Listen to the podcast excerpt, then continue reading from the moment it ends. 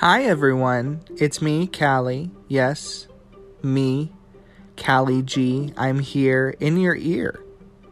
Isn't that a fun concept? Anyways, um, I'm here to tell you that it is the holiday season. You probably are listening to this and are quite done with that, but I, I have to tell you that at this time, when I'm recording in your ear, or I'm speaking, anyways, uh, it's it's the holidays, and we are um, wanting to enjoy them. And I hope that you are doing your best to enjoy them. But the side effect of this is that we are not recording any podcasts. And I just want to let you know that we know this. I know you know this, but we also know this. We know that you know this, and we are acknowledging it. It's acknowledged.